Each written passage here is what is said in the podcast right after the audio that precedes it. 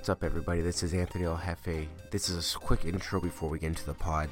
I gotta apologize. I was liquored up and sauced up for this app. Thank goodness Ball Walker was able to save the day. As you can hear, I'm still not 100%, but I'll tell you this. This is a good app. This is a fun one. And this is two very passionate Leaf fans describing this incredibly streaky team. As always, thank you for downloading, tuning in, and checking this out. Buckle up, Becky. This is going to be a good one. I'm here. Wow, I got some bad news, buddy. What's bad news? I'm real fucked up right now. You what? Yeah, I'm real fucked up. Oh, yeah? I got to tell you something. I probably had one too many drinks today. Yeah, and you're gonna have to fucking carry this podcast, okay, my dude? Oh yeah, you tell me that as we're recording, do you? The bad news. Yeah, a surprise. I'm gonna try my best, but buddy, I'm a little fucked up. With that being said, let's go. There we go. There's the original. He's back, folks. The White Claw. As I cheers and drink with him. Oh Jesus Christ, I'll have it. Okay, buddy. You got to do the intro. Ladies and gentlemen, welcome. You got this. This is Leafs edition February for Not After 30. My drunken compatriot, El Hefe, is drinking himself into a stupor right now. How are you doing, buddy? Bob, that was a great job, my man. Yeah. Okay, so I'm going to try my best. We're going to do a really good job. Okay, sounds great. Well, the good news is that we currently have a Leaf game going on in the background, and the Leafs are shit pumping the Anaheim Ducks as we speak, 8-1. Auston Matthews, second hat trick. Bobby McMahon, 2 goals. Radko Gudas, a giant fucking pussy, absolute power. My God. Yeah, we're gonna change it up a bit tonight, folks, and we're gonna kind of focus more on the game that just happened in the last few games in the past because you're getting it live right now. So that's right, live reaction. Oh, El Hefe, I know you want me to start, but I don't know what I'm going to choose between. Auston Matthews is the greatest Leaf, the greatest hockey player of all time, or Radko Gudas is an absolute fucking coward. Where do you want to start? 100%. I like both really. You know, we're probably going to milk Auston Matthews' teats. So why don't we just start with how much pussy? Number 7 in your program for the Anaheim Ducks, Radko Gudas, he's kind of like that shitty jock, the guy in high school who was like kind of good but not good enough. That guy, like that's the kind of guy he reminds me of. Well, folks, if you're not watching, it's actually disgusting because this guy before the game comes out to the reporter, says, "I can't believe people in Toronto are still talking about the famous photo how I yelled in the goalie Wall's face. Stop losing sleep over it. Get over it." I don't know about you folks, and I don't know about El Hefe, but I haven't brought that up or thought about it really this once. If anything, I have more hatred for Sam Bennett and the Florida Panthers. You're on the Anaheim Ducks, an absolute shit team. Nobody gives a fuck. Don't give a team. Okay, fine. Fair enough. You know what? Come out here and why don't you show us what's up? Why don't you prove to us that you're that much better than us? No, wait. It's 8-1. You will not answer the bell when Reeves is on the ice. Max Domi is just running at you. By the way, let's just sign Max Domi to an 8x8 right now. Just overpay. I'm ready to do that. Well worth it. Halfway through the season, way worth his $3.7 million. Yeah. Okay, so Radko, this is my vibe on him right now. Okay. Bro, I didn't even know he said that in the news before the game, but I am outraged to think that he thinks we lose that much sleep over it. On top of that, bro, you fucking signed in Anaheim knowing that the Ducks are going to be shit. You hid. 3 Canadian markets wanted you. You said, no, I'm going to go play in Anaheim because they're going to contend in the years that I don't play for them. Yeah. He is just brutal. Yeah, and Anaheim, let's just say this might be the worst team I've seen the Leafs play all year. They are really bad. I think they're brutal. Yeah, I think the only team worse than this was the last time these guys played in that same team because the last time they played, did they get shelled as well? Yep. Remember? And wasn't it that where the reporter, I forget what paper it was, but said it was like some nobody, or he made some comment about the goalie and everybody in Anaheim got all upset? Do you remember that? No, I don't remember that. Oh, okay. Well, I know maybe one of the fans can write in, but it's just, I remember there was a news report and they called the goalie a nobody or something and they just fired everybody up. And it's like, you know what? Just like Ottawa with the whole Morgan Rielly suspension, we're going to keep you relevant while you play us, and then you're going to be forgotten again. Oh my God. I can't wait to talk about that. Is that on our show notes? Yeah, it is on our show notes. Okay. Before that though, let's stay on track. Let's stay on this game. Good idea. Let's move to something absolutely positive. Auston Matthews, Poppy, the GOAT, 48 goals in what? 51, 52 games. This guy's almost at 50. Unbelievable pace. Another hat trick. And just cool, calm, collected, water off a duck's back. The celebrations are just, I absolutely love it. He goes down the little dip and then everything else is just pure gentleman. I mean, he's the greatest Leaf I've ever seen in my life. It is an absolute treat to watch him right now. 100%. I couldn't argue that point off for a second. The other thing about Matthews is last year, 40 goals. Everyone called it a down year. What does he come back with? Maybe his most impressive season to date. Actually, you know what? Scratch that. Most likely his best year to date. I mean, best offensive year. I don't know. The roof seems to be like seven, everyone's talking 70 now that he can hit 70. I don't know if that's feasible. I think anything in the mid-60s is going to be a win, but he has to break his last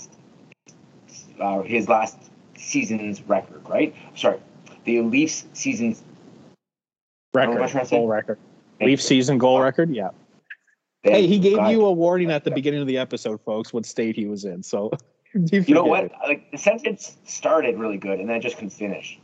Okay, so with Matthews, you're saying, okay, so what do you think is going to be the total right now for him at the end of the season? Yeah, what was his record? 62? Yes, I believe so. We'll look it up. I have the game on the other screen. Yeah, yeah, same, me too. I'll just look it up right now. Here, you look it up, Go on, yeah. Yeah, I think if he's gonna be his record of season 62, my guess is 65, maybe 66, but 65 I think is the bottom. That's true. All right, well, you know what? That's a fair point. Pretty reasonable. I guess I could agree with that. Except the only thing is, no, he's getting 71 to 72 goals this year. Oh, I see it. Oh my goodness. Okay, I'm trying to pump the brakes and not say 82 and 82 and absolute per point since Brett Hall, the greatest goal scoring season of all time. Matthews is up there. He's the new Ovechkin. He's the new kid on the block. 60. He got 60 on the nose. Okay, perfect. So yeah, he can definitely get 11 more, which is what I'm predicting now. Can we just talk about something here? Like, I'm just looking at his stats. Yeah. So he's got 1, 2, 3, 4, 5. And now 6. 6 of his 8 seasons, he's had 40 goals or more in a season. Jesus. You know, yeah. And you know what's even... Isn't that a tequila bottle? I'm going to take another shot in his honor. Okay, he's doing that in his honor. You know, the craziest part is nobody, as you just down that, nobody even talks about 50 anymore. Like, it's not even a 50 for 50. It's what a good point. Yeah. Yeah, it's just almost 60, 70.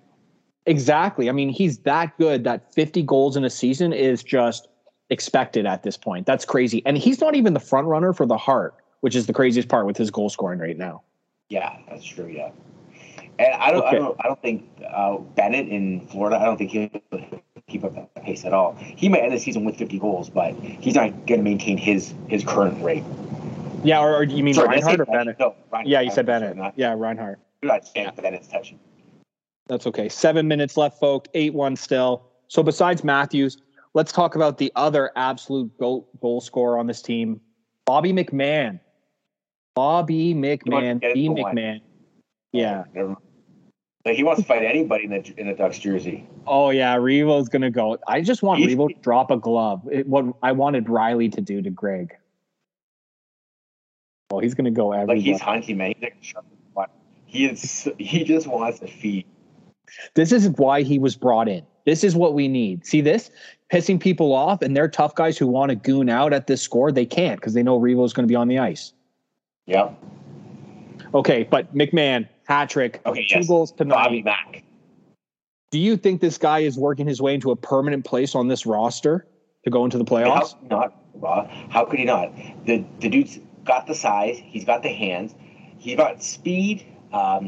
Sheldon Keefe basically played him in a defensive role as he's played whatever the 15 games he's played or whatever it is. Yeah. So I think for sure he's earning himself at least a look. If something were to happen to Bertuzzi, or heaven forbid Nylander or Mitch Marner, like any of those top, or Matthew Knies, like any of these guys that go down or are having a slump, if you can slide McMahon in there and McMahon gives you even a third of what he's doing right now, even if he gives you one goal in a clutch moment in those top 6 minutes, then I think you got to be happy with that. Yeah, I 100% for sure. Yeah, I 100% agree with you there, buddy. I mean, he's been a consistent Marley AHL player, and if it's going to transition into the NHL, and this guy is going to just build upon the confidence he's building right now, I mean, this is excellent. This is how you land a bottom 6 role and stay. It's almost like Matt Stajan-esque, you know? Oh, wow, what a pull. Yeah. I fucking guy. Mississauga's own. 100%. Bobby McMahon has insane size, though. I would love to see him. I mean, listen, I like Matt Knies a lot, too, but you really see that this year he's trying really hard and just not getting a ton of results, and I think that's still the learning to get from that college play into the NHL play in a season and a half. I understand like what you're asking from him is insane, but I don't think Knies. I think in this role, McMahon is a better option. He's got the years. He's got a little bit more of that man size. I think you give the spot to McMahon. Even if you want Knies to succeed, McMahon is farther ahead of his development. At least that's what it seems. Why wouldn't you try him up on the top line? Yeah, that is seems to be kind of an issue with this team, that you're never really demoted or promoted. It's kind of the line that you start the season with, for the most part, is where you're going to last all 82 games. Knies has stagnated a bit this season. He has not really just kept on increasing what he was doing the year previous. He's kind of just been there, although he's looked really good tonight, but the whole team has. I mean, it's an 8-1 fucking drubbing. But yeah, maybe that's the thing. If McMahon keeps this momentum going, the confidence building, maybe you do try him out here and there, because at the same time, they scored. Yeah. Oh, maybe come back for him. All of these players were just standing still. They don't care. 8-2. Yeah. It's 8-2. The game's over. But you know what? Domi, Bertuzzi, those guys, they're all starting to pick it up in the last few months. And I got to be honest, it seems like El Hefe, this Rielly suspension has rallied the boys, because these last 3 games without him, they have looked fantastic, including our depleted decor. Like McCabe looks like a whole new guy. McCabe is hitting his gear right now. I think the more this guy gets bruised in the face, the better he plays, because I've been like on chair there. That guy got an American kid. It's tough. I can't get over. This happened last year when Rielly went down with the injury, and the Leafs went on a tear with him. And it seems like when he's there, the babysitting expectations there on him, and he's not playing a great game. Although I think he's had a stellar season. When he's gone, and don't forget, Mark Giordano's out as well too, with the passing of his father, R.I.P. Paul. R.I.P. Paul. But at the end of the day, This cannot be sustainable for that decor, right? Like they're getting too burnt out, because Rielly's got playing 25 minutes a game, and then all of a sudden you're asking all these other guys to kind of pitch in. You're going to burn out that decor, or worse, someone's going to get hurt or injured. So I hope that the appeal of suspension, and fingers crossed, it just comes down to being like, I guess, 3 games or 4 games. If anything, it's probably just going to lose 1 game, but I don't know. It's bullshit anyways. It's a fucking bullshit suspension.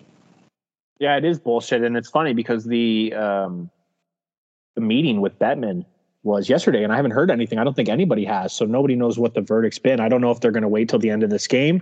I'm hoping it's only going to be 3 to 4, like you said, because Rielly, it's a first time, and the fact that he's the only Leaf who shows fucking heart. But I, you know what? Let's just get into it because we'll get back into this game, but everything's kind of circling around this suspension. So Leaf fans, NHL fans, everybody knows Leafs played the Ottawa Senators. We lost because we were playing like shit that night. Ridly Greig. No one tried that game. Yeah, nobody tried that game. Ridly Greig, empty net, slap shots it in. I got to be honest with you. When he slap shotted it in, that sounded terrible right there, but when he put the puck in the net, I didn't even really register that it was the slap shot. Like, I was still so pissed off at how the Leafs had played that whole night that I wasn't even really, it was just more of a like, oh, weird. He slap shot it in. Why wouldn't you just bury it in? And then as soon as Rielly went and sticked him in the face, I'm like, oh yeah, what the fuck? Let's go. Go after him right now. I wish Rielly had just dropped his glove and absolutely punched him in the face. And that's, I honestly think, yeah. And I almost think that would have been better in the eyes of everyone because it seems unanimous around the whole NHL when it comes to players, coaches, man, they are all on Rielly's side. Like, you can't just do that. I mean, even his coach, manager, Claude Giroux, his captain, came out and said, yeah, you're not going to slap shot in the net because I wouldn't allow that in my barn. So you can't have your stick roll up on a guy's shoulder and hit the face. I think we all knew that he was going to get suspended when it happened. All Leaf fans, we were pissed off, but we understood, okay, 2 to 3 games. I mean, regular season, the guy got up, was in practice the next day. First time, like I said, for Morgan Rielly, who has basically been a Lady Byng recipient almost, or finalist for a couple of years. So is there any leeway at all? Or is Peros just picking out these suspensions out of a fucking magic hat? Because there's so much inconsistency. So then when it came handed down 5 games, El Hefe, I'm going to be completely honest with you. I was telling people for sure it's going to match Perron's 6 games. Or maybe one more as a Leaf tax, go 7 to really outrage us. And retroactively, he'll get payback just like the Spezza suspension from a couple years ago. So in a way, I couldn't freak out when he got 5 games. But still, like you said before, complete bullshit. 3 max. Okay, great. Fantastic, as always, Bob. I love your takes, always. And I agree with a lot of what you're saying. Here's what gets me. Total bullshit that fucking Greg's gonna wind up and take this slap shot. At the end of the day, it doesn't fucking matter. Like, the Leafs play like shit. They deserve to lose that game. I get that. I think what Morgan Rielly did was semi-justifiable, but it's such bullshit that the way that it all went down, right? Like, people made this weird big deal about it. In my opinion, he's coming around. He's trying to send a message to this kid saying, hey, like, listen, fuckface, you guys whipped us in the game. Doing something like this is disrespectful. And I think he went to go cross-check him in the holy score. They scored. Yeah. I think it was Bravo. No, it was not McMahon, was it? No, it was Bobby. Yeah. Nicky Bobby. I had him on my picks today. Let's go. So I think what Rielly went to do is pop him in the shoulder and kind of nudge him into the boards, and the message was to be like, not out of my house kind of thing. I think, what the fuck's this guy's name again? I keep calling him Greg. Ridly Greig. Ridly Greig.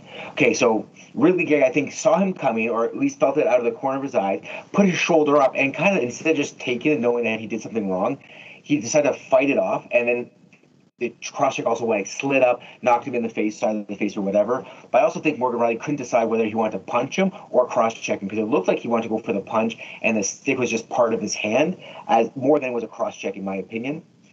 So anyways, I feel like that was one of those, if this was a Tampa fucking Nashville game, or let's say this was actually Tampa and Florida, or Tampa and Winnipeg, those types of teams that do a lot of bullshit after the whistle. Like, at the end of the day, goals in, buzzer goes, this clock stops. So technically the play is dead, right? So all that bullshit, that scruffiness that happens after the whistle, that's what this is. Now, to then give him a 5-game suspension, total bullshit. In my opinion, 1 to 3 games max. Rielly, like you said, like we were talking about a sterling resume, not that kind of player, respected guy in the league as well. 10-year vet. There's no suspensions prior. Come on, that's total bullshit.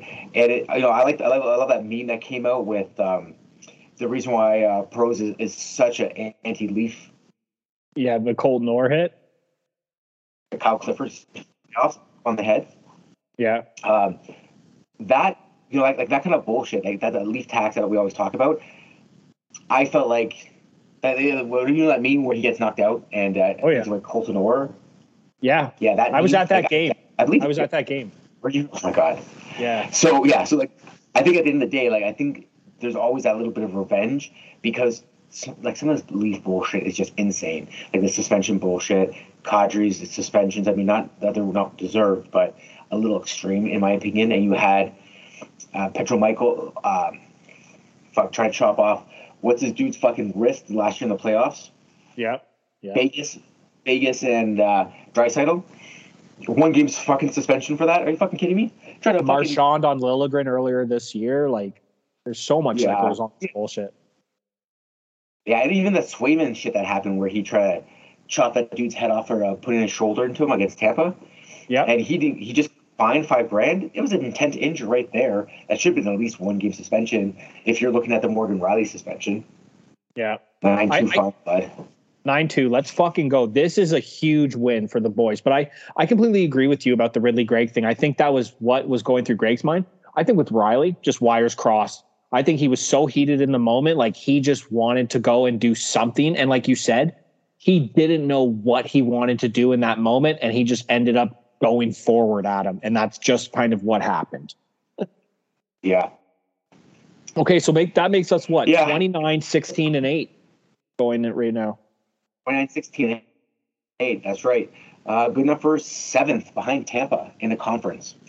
Yeah, wild card spot. I'm pretty sure I think LA beat Boston today, did they? I'm going to look it up quickly. Yeah, LA Kings did win, but Bruins got a point in overtime. So yeah, it's close. Like, we're a wild card team right now, and I think we are going to be for the rest of the season. But the boys are buzzing right now. Like I said, it was a rallying point, this bullshit Rielly suspension. McCabe's looking good. Sign Benoit to 8x8. Overpay him. Domi. I mean, absolutely unreal. This guy, he threw another big hit today. He's getting in the muck. He's going along the boards. He's exactly the type of defenseman we want. And he's on an amazing contract. I think has one more year, or he's an RFA at the very least. I think he's an RFA after this season, but still you're getting him at like whatever it is, $900K or whatever. So, you know, yeah. I mean, there's a lot to be happy about. Like, although the Leafs this month, actually, like this, let's call it this calendar year, have been such a streaky team. I find them so hard to get into. Last 10 games, they're 7-3. Can't go wrong with that. Yeah. Home record of 14-10. That is not good. But an away record of 14-6-6. So that's pretty impressive. I don't know. There is. Okay, I want to go slightly back in time just a little bit. And just talk about some of the previous games and how like backwards they've been. I just need a second. Yeah, no problem. Looking up the schedule, checking what we'll talk about. How did we get into this, Bob? How did this all happen? All right. So just backtracking a little bit, you had the overtime winner against Philly. Fun game, man. That was a fun playoff game. That was a great game. I didn't realize Philly was as good as they are with missing their starting goaltender. You know who I would like on the Leafs? Konecny. Oh, yeah. Just a shithead? Like, they're... Oh, absolute shithead. Yeah. Yeah, I would really like... Konecny is fun to watch. He's a pest. Pisses you off, but I would want that right on our team. Plus, he can score. You always want a guy like... You have the win against St. Louis. You have the loss against Ottawa. We talked about that enough. You had a big win against Dallas. You know, like, the only time you're going to see them in the playoffs is in the finals. Yep. A loss against the Islanders, 3-2 loss in the Peter Engvall tribute night. Go figure.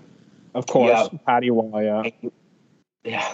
And you had those very impressive back-to-back wins against the Jets. The home-and-home split with the Jets. That two-game series for the All-Star break was sensational. Yes. I'm glad you brought those up. That was some amazing hockey played by the Leafs, because the Jets are no joke. I mean, they have trouble scoring, but that defense and especially Hellebuck, that goaltending, I mean, phenomenal. And they're coached well. Yeah, I couldn't agree more. Right before that, you had the win against Seattle. There was that embarrassing loss to Vancouver. Vancouver, yeah, and that was a tough one too. Hockey night in Canada as well. Then you votes that they had the night before that. against Calgary, when they had that tough loss against Edmonton, where that whole game, that arena was on fire. The fans were buzzing that Edmonton game. I think Edmonton jumped out early and then just had to leave most of the game. Oh, McDavid came out to play. Of course he did. Yeah. And just to start the year, you had the loss against Detroit, a loss against Colorado, overtime loss against the Islanders, and then you had back-to-back wins against San Jose. And the previous game against the Ducks was a 2-1 OT winner. And then to start the year, we had a 3-1 win against Los Angeles. That was all that beginning road trip, all before the All-Star game. It was a good stretch, but streaky, man. You have these three wins broken up by two losses or vice versa. This team, I just don't know when. Playoff bound, it just is. It's too mind-boggling. Yeah, it is. You know, maybe on the one hand, this is one of those seasons where, like you said, because they're so in the middle, wishy-washy, going through so much shit, that this is the year that we kind of play through adversity and we actually get to maybe the third round or something like that. But yeah, it's been very streaky. I went to that Colorado game actually. Right, we were supposed to record that night, and you went to the game. Yeah, I went to the Colorado game, and that was kind of a microcosm of what you're talking about, because for the most part, there are moments where the Leafs are buzzing. Usually Auston Matthews seems to do it single-handedly. Like, he has to do a lot. He's carrying a lot of weight. But the Leafs go through these hot streaks, and for the most part, we either get out to a nice lead, and then we kind of fall back, and we let the team come back and tie us, and we always end up going to overtime. Or in typical Leaf fashion, it's the other extreme where we go down 2-3 goals and decide, you know what? Now it's time to fucking play because we have something to play for. I don't know why they don't come out at the start of the game with that type of mentality, because it's been years now where you should learn to come out right out of the gate. But this just seems to be something that's continuous with this team. And yeah, starting in January, it was ups and downs. Like you said, the 3-0 against LA. Then there's big games that we lose. We lose to the Islanders, Patty Waugh, Engvall, like you said. The Ottawa loss with Rielly, which thank fuck that we're playing so well that it hasn't really affected us. But on the other hand, we play really good against Edmonton, even though we get the loss. Then we go into Winnipeg, home and home. We dominate, like you said. Those games were incredibly impressive.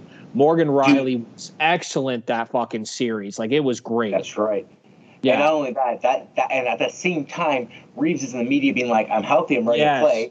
They throw him in, and he scores. He fucking went off his dick or whatever it was, but, you know, he still scores a goal. It still counts. One more goal than I got this season, so I get it. Yeah. But. No, I agree. So, go on. Yeah. I was just going to say, more of the drama around the Leafs stems from what the media, I feel is trying to build up any kind of storyline that they can. This team seems to be, consistently inconsistent, so it's hard to kind of gauge them because the streakiness continues. You see the bad games, and it's all, oh, my God, the defense is horrible. You can't get a number one goaltender. The top four, the core four aren't scoring. Those storylines, as soon as there's a small patch in this season, that's the first thing that media's throwing out there. It's guys, all these teams have ups and downs. This team is just in an up or down situation. There doesn't have to always be an issue with the core four. There doesn't always have to be a goaltending controversy. It doesn't always have to be the defenses, duct taped together.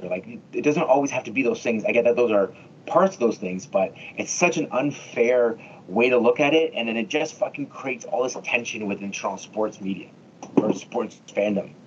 Yeah, I mean, you hit the nail on the head, and we've talked on that subject for years now. It's it's so apparent, and it affects so many players that come play for this city. But the one word that you just said that I just want to quickly bring up, especially in the last 2 weeks, goaltending. Way to fucking go, Samsonov. Way to come back after that, because I got to be honest with you, and this is, when it comes to goaltending, such a compliment. I'm not even thinking about it. When we go into games, it is not even a question mark right now. So kudos to Samsonov, Martin Jones. Hopefully Wall can come back and continue his play. But these two guys are carrying it right now.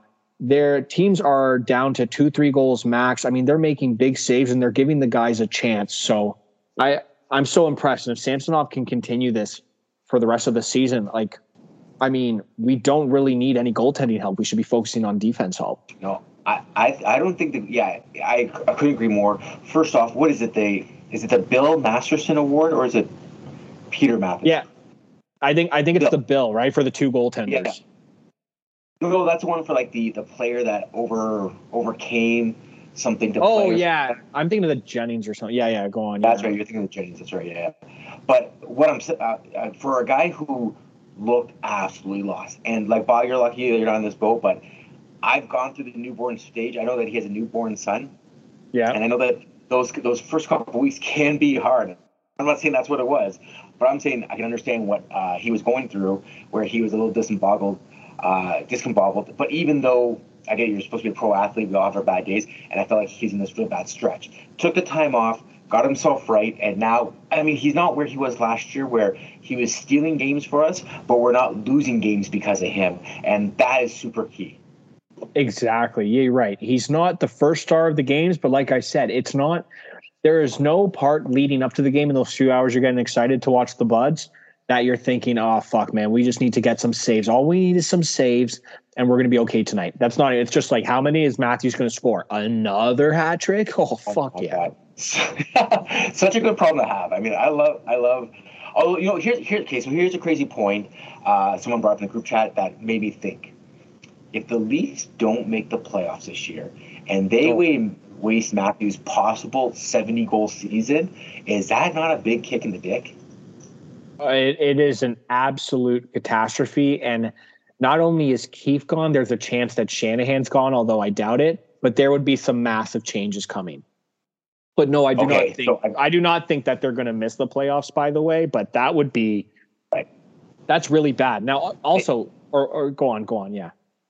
I was just going to say that Fangraphs has had them for a couple weeks now at 96% making the playoffs. Now, I'm not saying that that's not the law, but I'm just saying it's going to be hard to fuck up 96%, right? Like, I get it could happen, but I get it. I also think there's this weird. They would never come out and say this, and maybe this is just a classic Baugh conspiracy, but I feel in a way. That kind of in Leafs management, it's okay if these next 2 years are a wash, maybe just this year. And here's what I'm saying. Not that they want to miss playoffs. Like I said, that's a catastrophe. But maybe we lose out in the first round or whatever, because here's what's going to happen. The salary cap is increasing. As much as I hate the salary cap, you're going up $3-4 million. It's probably going to go up the next year. John Tavares' contract is up. All of these one-year contracts like Bertuzzi is not coming back. Even if he finishes the season amazing and he has an amazing playoffs, which is what we brought him in for, and I hope he does have an amazing playoffs, he's probably going back to Detroit or somewhere else. So the Leafs are going to have a ton of cap. And what I think is going to happen is there's going to be a semi-rebuild around Willie. Like a retooling. A retooling with Matthews, Willie, Rielly, if Marner signs for fucking $27 million of whatever the hell him and Paul Marner want. But you're going to see a little bit of a new Leaf team. I'm not going to say just like the Washington Capitals, because everybody wants to make that comparison. And to Leaf haters, yes, I know we have not had the playoff success as the Washington Capitals before they won the cup, going to the Eastern Conference. Yeah, yet, but. Our players are still 26, 27, 28. I mean, they are the prime of their career. Yeah, so we have a 4 to 5 year run. So I'm saying there's going to be still more window after this. But, yeah, do not waste it as well. Like, let's go in the playoffs. And if this guy is going to be close to 70 goals, whether he reaches, do not fucking waste that.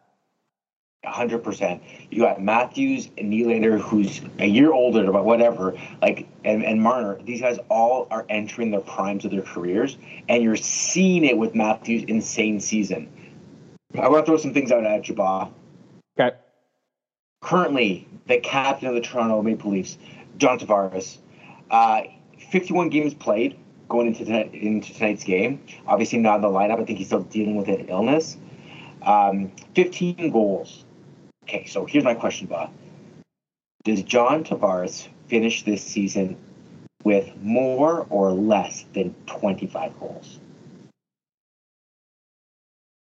Oh, I thought you were going to say 20, and I was going to say that's an easy over. Like roughly 30 games. Yeah. Man, he should. Left.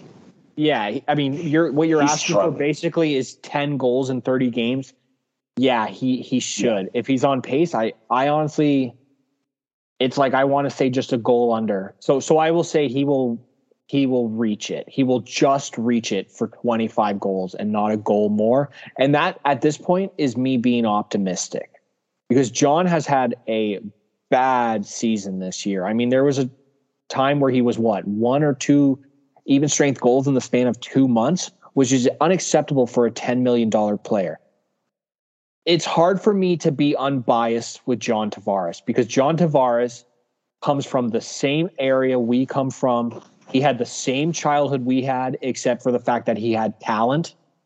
And this is more talent. Exactly. And this is the dream that we always wanted, to be the captain of the Toronto Maple Leafs. So there is always a soft spot for John, even though, if you remember and you go back to our podcast, I always thought Morgan Rielly should be the fucking captain of this team. And I will always die on that hill. Yes. Because Captain Mo. Well deserved. Yeah, 100%. Right? Exactly. Yeah, you're not wrong. But I think, you know, John Tavares, because he chose to come to Toronto, that's a big turning point. You had Lou Cooking. You had, what was that guy's name? The fucking pencil neck geek that ran the team for 5 years. Dubas? Thank you. You had Dubas cooking. You had Lou Lamoriello cooking. And, like, they thought they were out on Tavares. Then they reel him in. They get him for cheaper than what San Jose was offering. Like, there's a lot of excitement around JTO. And I think there still is. He started the season really hot. I remember he had, like, 5-6 goals. He's leading the team in goals at the start of the season.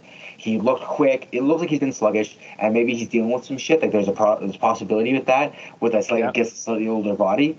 So maybe this downtime will be helpful for him, and come back a little bit more focused, or maybe in a little bit better health, or whatever the case may be. But I think it's a safe bet to see that he gets a 25. I don't see him pushing 25 either. I think you're right on that. I can't see him getting to 30. Yeah, I agree with. Yeah, you can't see him seeing 30. No way. No, I don't think so. I can't see it. You know what though?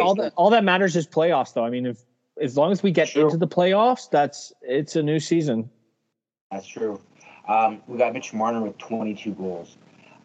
Does Marner surpass 35 goals? I think that's his career high. Let me just double check on that quickly. I'm going to say no. I'm going to say that he is going to be around 30 to 32 goals to end the season. Okay, 26, 35. 35 is his high, so I was right. Yeah, so he's at 60 or however. He probably got a couple assists. I think he's for sure going to probably get over 50 apples this year. Yeah, you know, in our early season bets, we had. Let me just pull it off here, the good old pegboard. Yeah. Okay, we had goals. You had Auston Matthews at 44. Oh, you fucking loser! 44 goals. Oh Jesus, I'm pathetic. No, that's unreal. Yeah, and I had him at 47 goals because I'm an idiot as well. So wow, both of us. And then I will never doubt him again. Yeah.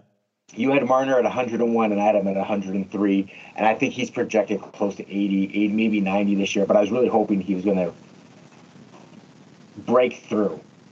Yeah, I can't believe how far off we were with the point total for Marner. I mean, he should be close. I mean, the way the money that these guys are making, he should be close to 100 points. So, points.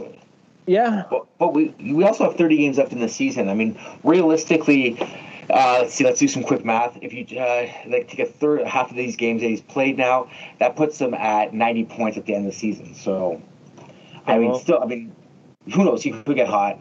And then the last one we racked up, actually, there's two more. Willie, you had him at 40 goals and 34 assists, which that sounds pretty good because he's at 27 right now. He got one tonight, so he's at 28. So. I can see him hitting 40 by the end of the season, and I think he goes on. He was ice cold for a couple weeks. I'm sure he turns up and he gets another at least 10. Yeah, that brings him to 37. I had him at 35 goals and 40 assists, and currently he's at 27 goals, 40 assists. No, and so the last thing we have, yeah.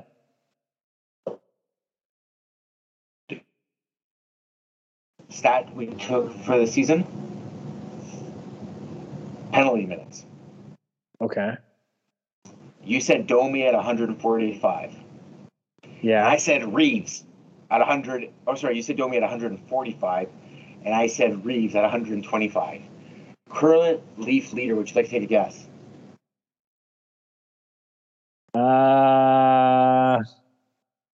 That's gonna be a tough one. Fuck it. I'll say me. I'll say Domi. Yeah, Domi. Yeah. 62 penalty minutes. Hey. I don't think. You know, he may hit 145, but I think at this point, it's going to be safe to say he'll have 100 by the end of the season.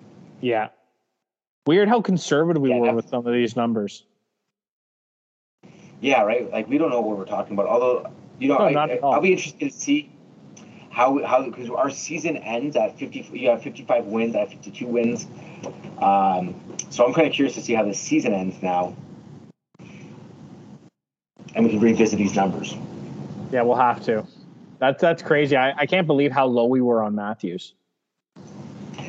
But how were we to know, right? Because like even last year, scoring 40 goals, it seemed like I should have. I should have. Okay, that's my fault. I should have. Now you know for next season. Yeah. Okay. Right, should we? You want to do buds and duds? Yes, please. Buds and duds, everybody. Your favorite segment. Our favorite segment. El Hefe and I, usually two to three guys. Segment. Yeah, our only segment. We just fire off, and we usually start with the buds. We're going to keep it going. El Hefe, I'm going to let you go first. Who's your first bud? And I think you'll take the obvious one. I mean, it's hard to deny the league's leading scorer. I saw this crazy stat that he's going to break Sundin's team record for most goals scored in the blue and white, and he's going to do it 400 games quicker than Sundin did. That's insane. Which is at 400 games, more than 400 games quicker than Sundin. Absolutely insane stat. If you're not an Auston Matthews fan, I can't go suck a goat's dick. I don't know what the answer is. Like This guy, one of the most storied franchises, and he'll go down in history as the hands down best. And we're witnessing it from day one, Bob. We broke the news on the podcast, that the Toronto Maple Leafs were going to first overall pick. Did we realize that it was going to be an absolute franchise cornerstone player? No, this is beyond your wildest dreams. This is the exact player that every organization dreams of. I mean, he might go down in the future as the greatest American hockey player of all time, playing for the greatest organization of all time. Like, this is the NHL's wet dream. And he's so consistent. I honestly don't know. You just hate on him because you're jealous, because he doesn't over-celebrate. He doesn't talk shit.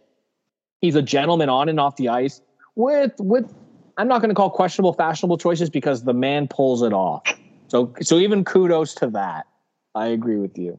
Okay. Yeah, 100%. Number one, Auston Matthews.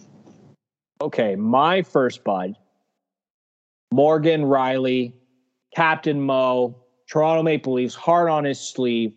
The people's captain, newly husband to Tessa Virtue, Olympic gold medalist. Kudos to you. Oh, yeah. Yeah, the guy is having an outstanding season. Far and away, our best defender on the power play, back checking, just towing the puck along the line. He's getting the points. He's consistent. And you know what? He loves this organization. He re-signed with us for a pretty good, respectable contract, and he's playing well above it. I think everyone's happy with that contract. Yeah, and then to top it off, we already mentioned it, but putting your stick into that guy's fucking neck, I don't care. Biased Leaf fan, I loved it because you do not do that to us. We are not the punchline that everybody thinks we are. That is what pisses us all off. And for him to show, as a Toronto Maple Leaf player, that it pisses him off as well, that's all we want. That is all we want from our players. You have to love the blue and white. You have to love this as much as we love it. That's right. And you know what?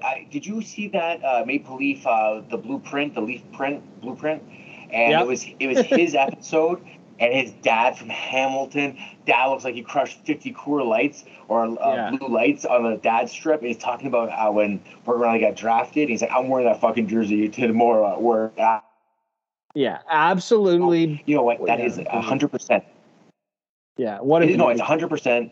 All of our wet dreams, right? Like, get drafted by the Leafs. Your dad is like super proud and happy. Like, and you know, the fact is, like, not even being from that area or this area. Like, I guess his dad's from this area, but you know, like he grew up West Coast, right? He's a BC kid.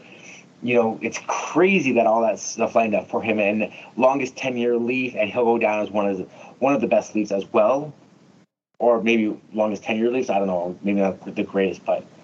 I think he's going to go down as one of our greatest.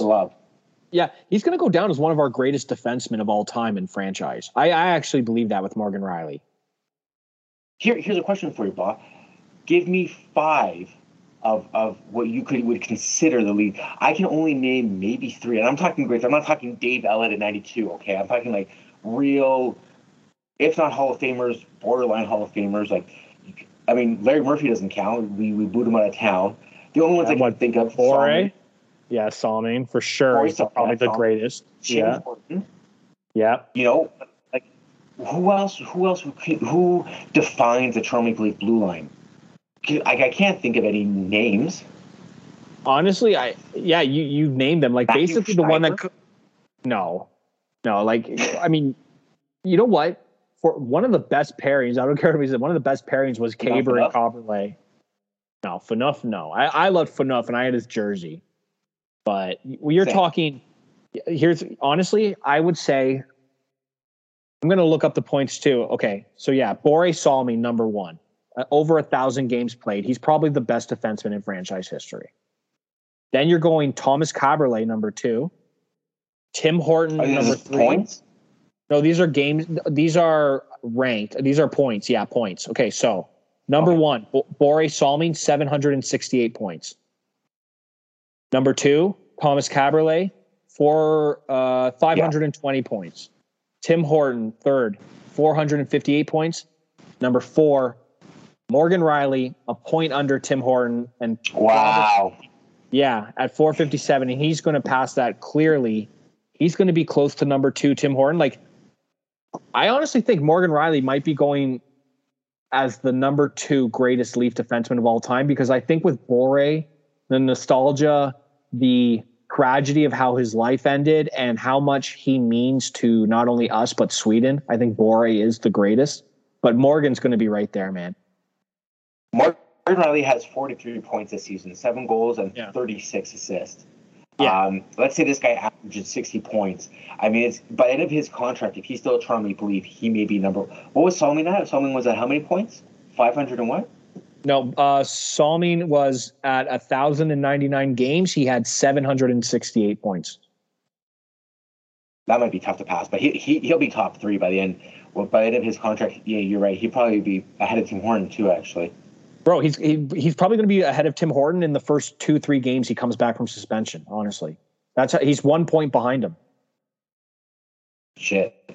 Yeah, I mean, so like when you think of the blue and white, the blue line of the blue and white, you know, Morgan Rielly is probably outside of like guys like Kaberle and McCabe, but Kaberle more than McCabe. I mean, I can't think of many names outside of that I make it like Dion Phaneuf, whatever, Jeff Finger, maybe, I don't know, like. You know, like yes, there's a handful of guys I can think of. Okay, another one. I mean, even Mitch Marner. Yeah. Okay. Yeah. Way to get us back. Okay, me. Sorry, my bad. Fuck, Jesus Christ. Okay, back in. We talked about him earlier. I didn't go Sammy. I think you know what we had talked about earlier. But not only that, at one point the team only looked comfortable playing in front of Joe Wall. He's no more, and then Martin Jones became like that solid goaltender that the team only looked confident in front of.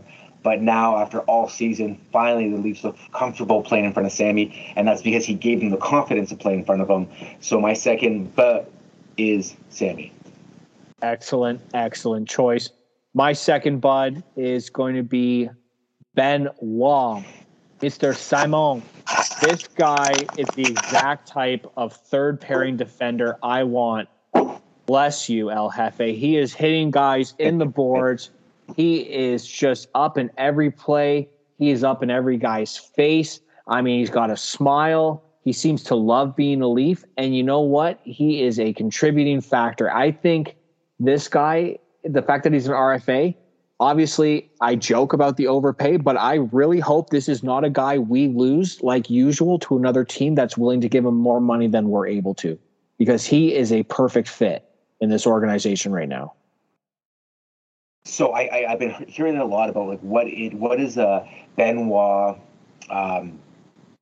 re-up look like, and honestly, I can't see him making more than Liljegren. Like I think Timmy Liljegren is probably the bar of what that looks like, but I would give him like a 3-year deal. I'd give him a 3-year deal at maybe like 2.1. Oh yeah, I would be happy with a 3-4 year, maybe if he gives you that fourth year, you go 2.1 to 2.5, the max, and that's being kind of generous to you're helping him out because you think that he actually is going to maintain the same level or progress. But yeah, I would like to see him at least for a couple more years. I'll tell you this, Bro's been solid for longer than I expected. Mm-hmm. He's been a huge help this season because there's been times where the defense has fallen flat, and not so much the defense, but the whole team is going back into their typical Leaf regression where nobody's kind of giving effort. Willie's just skating through the ice. And it's one of those, okay, you just know it's going to be a boring fucking game that maybe we'll take it to overtime, but we're going to end up losing. No, Benoit's throwing a big hit. He's talking shit. One of our guys gets hit. He's coming in to defend us. What we want as fans. One of my favorite things about him is he actually plays active stick hockey. Like you see this guy put his stick on the blade of other sticks, and that is like something you so rarely see because most guys are worried about overcommitting and then they look silly. But this guy, he's got the long reach, like 6'4", he's got long reach. He's able to get the stick in the way, and even if he overcommits, he's going to take the body or die trying. Like I am so happy. There has been some absolute flubs on Tree Living's off-season signings. Yes, but Benoit has been absolutely fantastic. Yeah, might honestly go down as one of the best. Yeah, might be one of the best. Okay, do you got one more Bud, or do you want to go to Duds? Yeah, you know, I'll pick Rielly. Like he's had a solid season. Plus, we all seem pretty satisfied with his reaction for the suspension or reaction because of the suspension. So I'll move on. Let's go to Duds. Okay, quickly, and actually, just one shout out I'll do for my honorable mention. Yeah, go. One honorable mention on Duds, and I think you agree, Jake McCabe.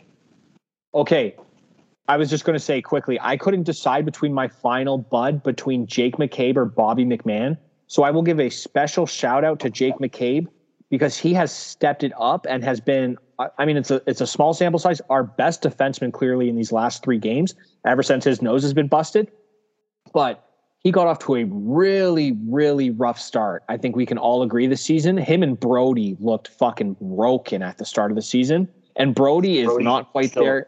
Yeah, Brody still looks not great, but McCabe has stepped it up. He is what we've wanted. Leaf fans love him since we've got him from Chicago. So, yeah, I'm fired up. And then, again, shout out Bobby McMahon. I mean, 5 goals in the last 3 games, or I think 6, actually. Dude, you're on fire. Keep it up. You're going to have a job in the NHL. Duds. Well done, brother. Duds. You got any? Yeah. All right. You got any? Yeah, first off, you know, I would imagine he's still probably dealing with some kind of lingering results from his high ankle sprain, but Timmy Lilly is just killing me. I watch this guy play, like, dude, come on. And maybe it is. There's a pinch on the blue line. They need everything that they can get back there. I don't think you want to put a little draw in. So I think at the end of the day, even a fairly banged up Liljegren is probably what you guys have to deal with at the best part, but he's looking dog shit, my man. Number 1 dud, number 37, Timmy Lilly. Yeah, I completely agree with you. And this coming from one of the guys who I think even on this pod, I was saying I wanted to keep him over Sandin, and I was somewhat happy when Sandin was the guy who ended up being traded, even though I didn't want either of them to be traded. But yeah, he has had a rough year. It happened with the Marchand, that bullshit in the Boston game. He looks a little timid. He seems to be coming back into form, but there are times where he is just giving up the puck or he's making real questionable choices that you, at this speed of the game, you cannot be making. 100%. Yeah, it hurts. And what I think hurts even more is he was like a fourth-round pick or some bullshit like that. Yeah, it's one thing, but this is a fucking first-rounder that we've been trying. Like, the development he's had, he's had all of – and I'll say it this way, the best version of Leaf management, he had that version of Leaf management with his development since day one. And – I gotta say, this finished product, he's been in the league, 4 years now? 4 seasons as a full-time guy? Yeah. He just looks horrible. I wish he was like a fourth or fifth rounder. That way, if you throw him away or you put him in a package deal, you don't miss him. But as a first rounder, it just burns a little bit more. Yeah, I agree. And I honestly, unless he picks it up, I see Liljegren's Leaf days are kind of numbered. We're in the last couple of years, even if he's not traded this trade deadline, honestly. Yeah, okay. I agree. All right, buddy, who's your dud? Yeah. My dud, we already brought up his name. It is T.J. Brody, another defenseman. T.J. Brody, first 2 years he was with the Leafs, I mean, this guy was diving on every two-in-one play, breaking it up, giving our goalies a chance. He looked consistent along the boards. He was solid in the playoffs when our offense wasn't scoring. But my God, this year, T.J. Brody, like we said, has looked broken. He is just giving up pizzas down the middle, just lazy stick work, getting penalties. He has not looked fast. He seems to be second-guessing every decision that he makes, and he's just going farther and farther down. Oh, dude, it's kind of crazy. It's like, I don't even want to say that this is the start of the end, but it seems to be that way because he has not even – gotten better really as the season progressed. And T.J. Brody, at the price point and the way this team is structured, like, we need him. Yeah, I couldn't agree more. We'll just double up on Brody a little bit because he was my next pick. I gotta say this, dude looked like he forgot how to play hockey over the summer. Looked like he was an alien and somebody in his body and not knowing what he was supposed to do. Looks absolutely lost out there most of the time. You wouldn't believe this guy's a fucking 10-year veteran in the league. So disappointed with them that I don't think you could trade him. Like, even if you were to try to trade him to another team for, like, a second rounder, just so you could flip that second rounder at the deadline, I don't even think that would be a fair deal. I don't think anyone would give you even a second rounder for him. I don't know, man. I agree. I think he's going to be part of a package. Like, I think it's going to be like a first-round pick, Liljegren, Robertson type thing. We're going to go for Hannifin or some bullshit. Ah, man, that's a lot to give up for him. I don't believe they're getting anything out of Calgary. I'll say that. I think Calgary. He does not want to do business with Trey Living. I don't know. Yeah. Yeah, which is weird because he's an AGM for like 10 years, so that's kind of crazy. Yeah. All right, boss. So I'll double up on your Brody. Why don't you give me your third dud? Yeah, so the final dud is going to be, as much as I hate to say it, for me it's just going to be John Tavares. Like I said, there's a soft spot with him, and I love that he's the captain, but he needs to pick it up. I know he's sick right now, but you're basically never being moved off the second line. You're never really in fear of your job, and that's okay because you're a $10 million player who's our captain. So it's on you to pick it up because – not only do you have to prove, but you have to prove going into the future that you want to be a Maple Leaf. Do you want to stay with us after your contract because we paid you? Are you going to come back for $4 million a year and you want to keep playing for the Leafs? Are you going to keep the C? Because right now is where your legacy is affected. Because it's in the twilight years of your career with your contract with us, and you are not providing right now. And unfortunately, that's the business. And we need you to step it up because Matthews and the first line is stepping it up. And we need to make the playoffs. Like we mentioned earlier, it is a full-blown catastrophe if we don't make the playoffs.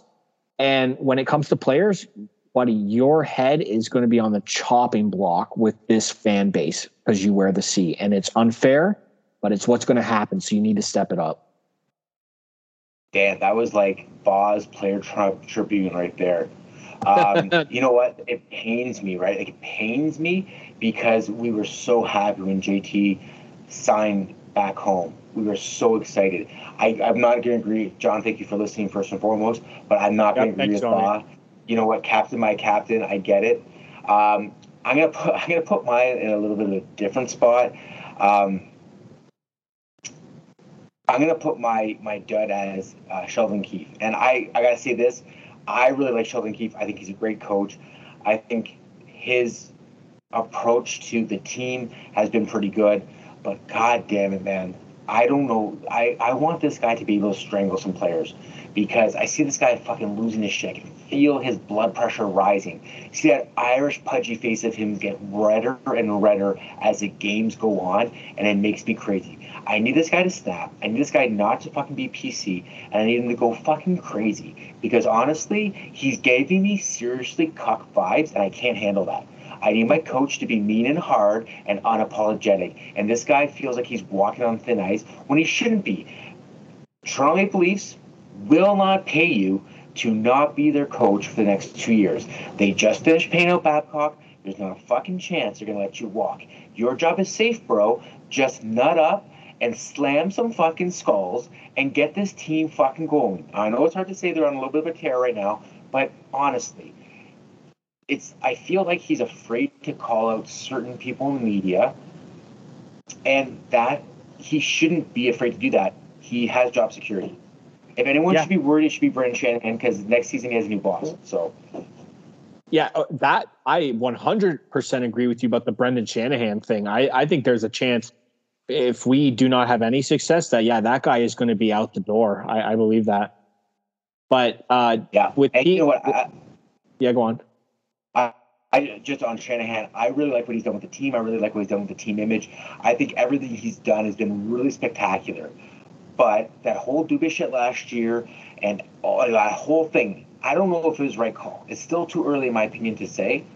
But, man, it felt weird after that. And since then, Brendan Shanahan, like, where is fucking Detroit Red Wings 97 Shanahan or whatever the fuck year he played for Detroit, where he was fucking killing people on the ice?